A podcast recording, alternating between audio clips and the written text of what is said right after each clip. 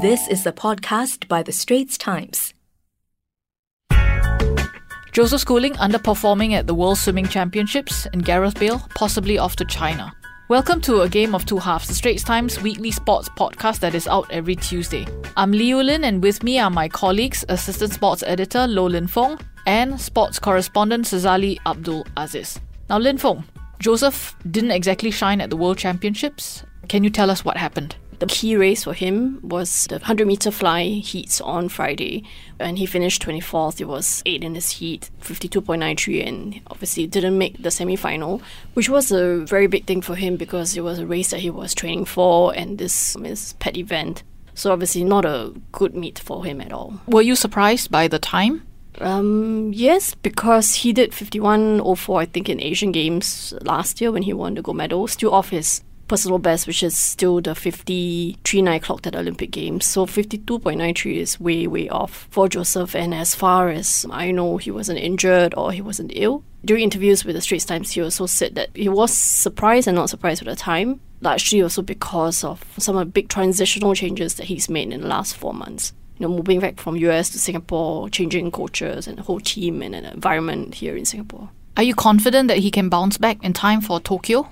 I think one year is a really tough timeline for any athlete, especially with you know what his rivals are doing and he having to continue to adjust to what's happening in his training environment and the team. So it's really tough to say, but I think he's a very determined and very driven athlete. So Joseph has also delivered sometimes when people least expected him to, mm. and he enjoys that kind of push and people doubting him. So yeah, we really never know how he'll do next yeah, year. I think I think we spoke about this uh, with Rohit last week also about how Joseph Schooling tends to sometimes deliver when the odds are stacked against him or he's not really hitting the times he's expected to or he himself uh, expects to hit. But you know he tends to come up trumps lah in the end, and and Lin Fhoong said it's not easy to suddenly sort of pick yourself up and chop two or three seconds off your time in a year for Tokyo. But I think it would be a crazy to go completely against schooling and take this position that oh he definitely won't be able to do it but it certainly is going to be really tough right yeah but joe likes to be the hunter I think he said that before, right? Yeah, yeah. Yeah, he likes to be the one to do the chasing and not the one being chased. So now that Dressel clearly is the Caleb yeah. Dressel is the man of the moment, if you want to call him that, perhaps Joe can swim more freely now. So do you think is it a case of not just Joseph perhaps underperforming, but his fellow competitors improving at the same time? Yes, not only has Dressel gotten faster, just set a world record in the semi-finals, which is 49.50, which Joseph said in 2017 that he wanted to break Michael Phelps' record, but Dressel beat him to it.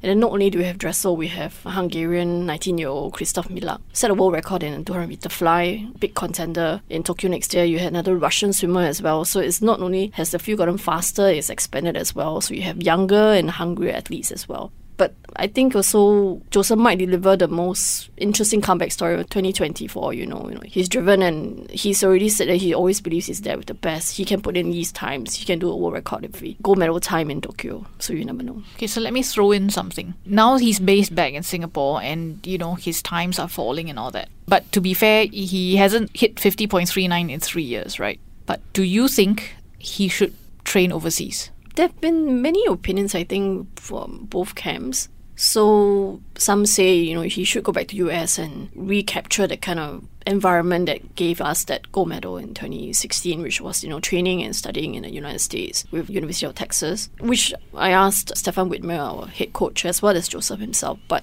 Stefan said something which I thought was quite logical and also quite apt, I think, for the situation. He said, you know, athletes evolve their lives change and things are training and all has to evolve with the athlete as well. You can't always be stuck in the same situation and try to recreate that particular thing over and over again. He calls it advice from internet coaches, but he's quite determined that his plan is going to work for Joseph. And I think they just need time to let him adapt to these changes. Because it's only been four months, you know, he needs more time to get used to it and ease into this new environment that he's in. It seems to be if he decides to sort of just suddenly change tack and go back to the US, it does reek a bit of a knee-jerk reaction and uh, a bit of a panic decision, like what Widmer told Lin Fhoong, right, about the fact that the process takes time, and you know he's already sort of committed himself to this plan and this arrangement, and you know to suddenly let one bad performance at admittedly a, huge world championships derail all that, I think might not be the best move for schooling. Yeah. yeah, Joseph also did say that he was the the team was prepared for two scenarios with this big move in February, which was either everything would go well at World Champs or it wouldn't. So that's why he wasn't as surprised with the times or how he did in Worlds. I mean, also a move back to US also mean taking, say, maybe another three or four months to get reused to that, Acclimatized acclimatized to and- yeah. that situation, and then you would have lost four months out of another 12 months. It's a very short time timeline that he has as well. Now, if you like what you're hearing so far, do subscribe to our series A Game of Two Halves on Apple or Google Podcasts or even on Spotify. And like us and give us a rating. Now back to Gareth Bale.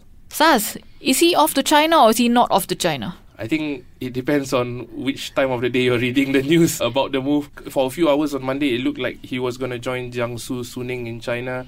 Before that, the move was apparently off because Real Madrid wanted a fee. And then the latest we've heard, just before we record this podcast, is that Jiangsu have signed another foreign player. So that would likely mark the end of their pursuit of Bale. But I, I think this will he, won't he, unfortunately, is a very sad reflection of what Bale has become. I guess you know he's such a great player. He's, he's capable of delivering some fantastic moments, and as he has done in a Real Madrid jersey. And yet he finds himself in such a, a weird, weird predicament.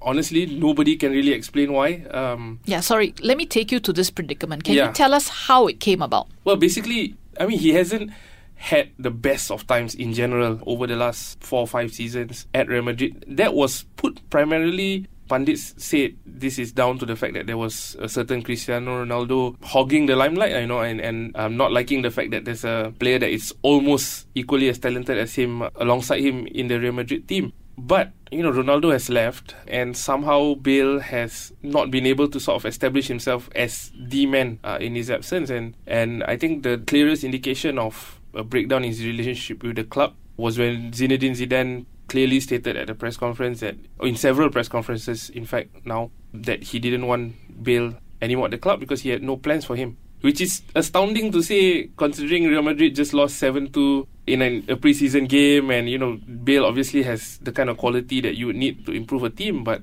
I mean, I can understand from a, a coach's perspective as well. Sometimes you just, no matter how good a player is, you don't see that player fitting into how you want the team to play. So, but you know, the problem here is Bale is on massive wages. Not a lot of teams can afford him. Sort of the same problem Alexis Sanchez has at Manchester United. And there's a lack of suitors who can take him away from Real Madrid. So But was it just a problem with Zinedine Zidane? Because I also read somewhere that I think some of his teammates called him the golfer, well, and there was some there was some talk that he didn't really assimilate. He continued to speak English, didn't speak Spanish very much. Yeah. And that sort of set him apart from the rest of the team. Any of this uh, possibly a factor? I don't have insider sources in Spain, but you mentioned golfing and speaking English.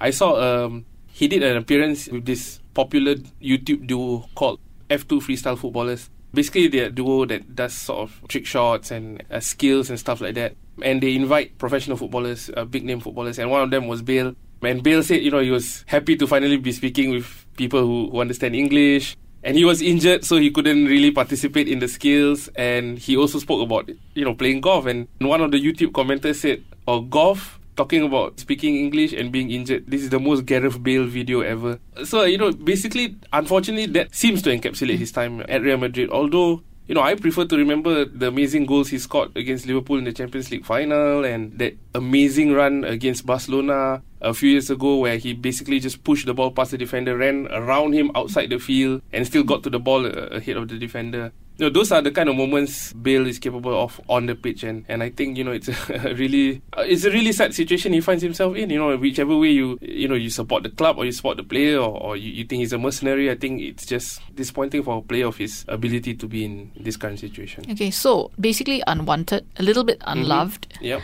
And if he cannot go to China, what is the likely scenario for him? Is he just going to sit on the bench at Real Madrid, or do you think Real will try and offload him to another club?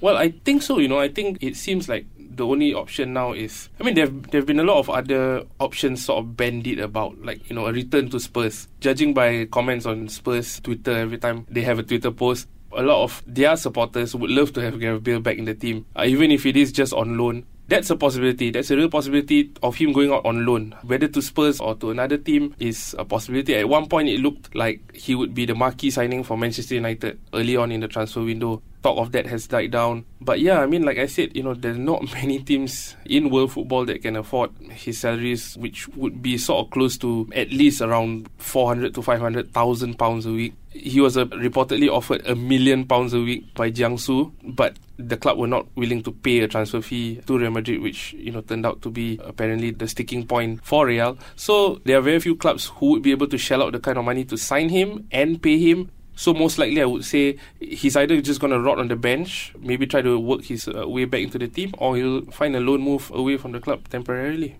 If you were Bale, what would you do? Would you cut your wages and just to play, or would you rather sit on the bench and earn lots of money? Easy for me to say because I'm never going to be as good as Bale. But I would go to a club that I know wants me. For example, Spurs. Like I said, you played some of your best football there you know the fans love you you're back in a country where you can speak english and play golf like you've always wanted and your profile will possibly be even raised by the fact that you'll be playing the premier league and champions league again so yeah for me i would if spurs are open to a loan deal or even a, a, a deal to sign me on lower wages i would bite their hands off yeah. okay and on that note that's the final whistle bringing to a close a game of two halves thank you for listening to us That was an SPH podcast by The Straits Times. Find us on Spotify, Apple or Google Podcasts, or streaming on Google Home. Do feedback to us at podcast at sph.com.sg. You can also check out more podcasts on various topics at The Straits Times and The Business Times online.